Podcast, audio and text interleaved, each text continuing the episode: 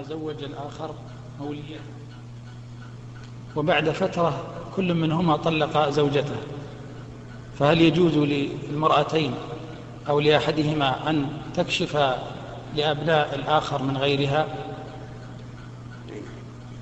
هل هناك فرق بين الشغار والبدل في هذه المسألة؟ يعني إذا كانت تسأل عن أبناء الزوج بعد أن تطلق المرأة منه، نعم، هل تحل يحل أن تكشف لهم؟ الجواب نعم. في نكاح الشغار والبدل؟ لا، دقيقة. أبناء الزوج يجوز لزوجته أن تكشف لهم. أما في مسألة الشغار والبدل فبينهما فرق.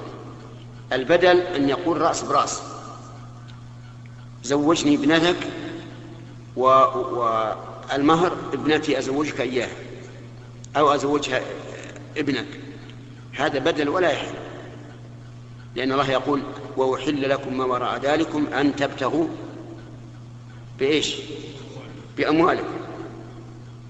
والثاني نكاح الشغار، أن يزوجه الآخر موليته على أن يزوجه الآخر موليته، ولا يقول هذه مهر هذا، لكن لا, لا يجعلان لهما مهرا، فهذا حرام أيضا، والنكاح غير صحيح. هنا كشف المرأة لأبناء زوجها من غيرها، هذا ينبني على هل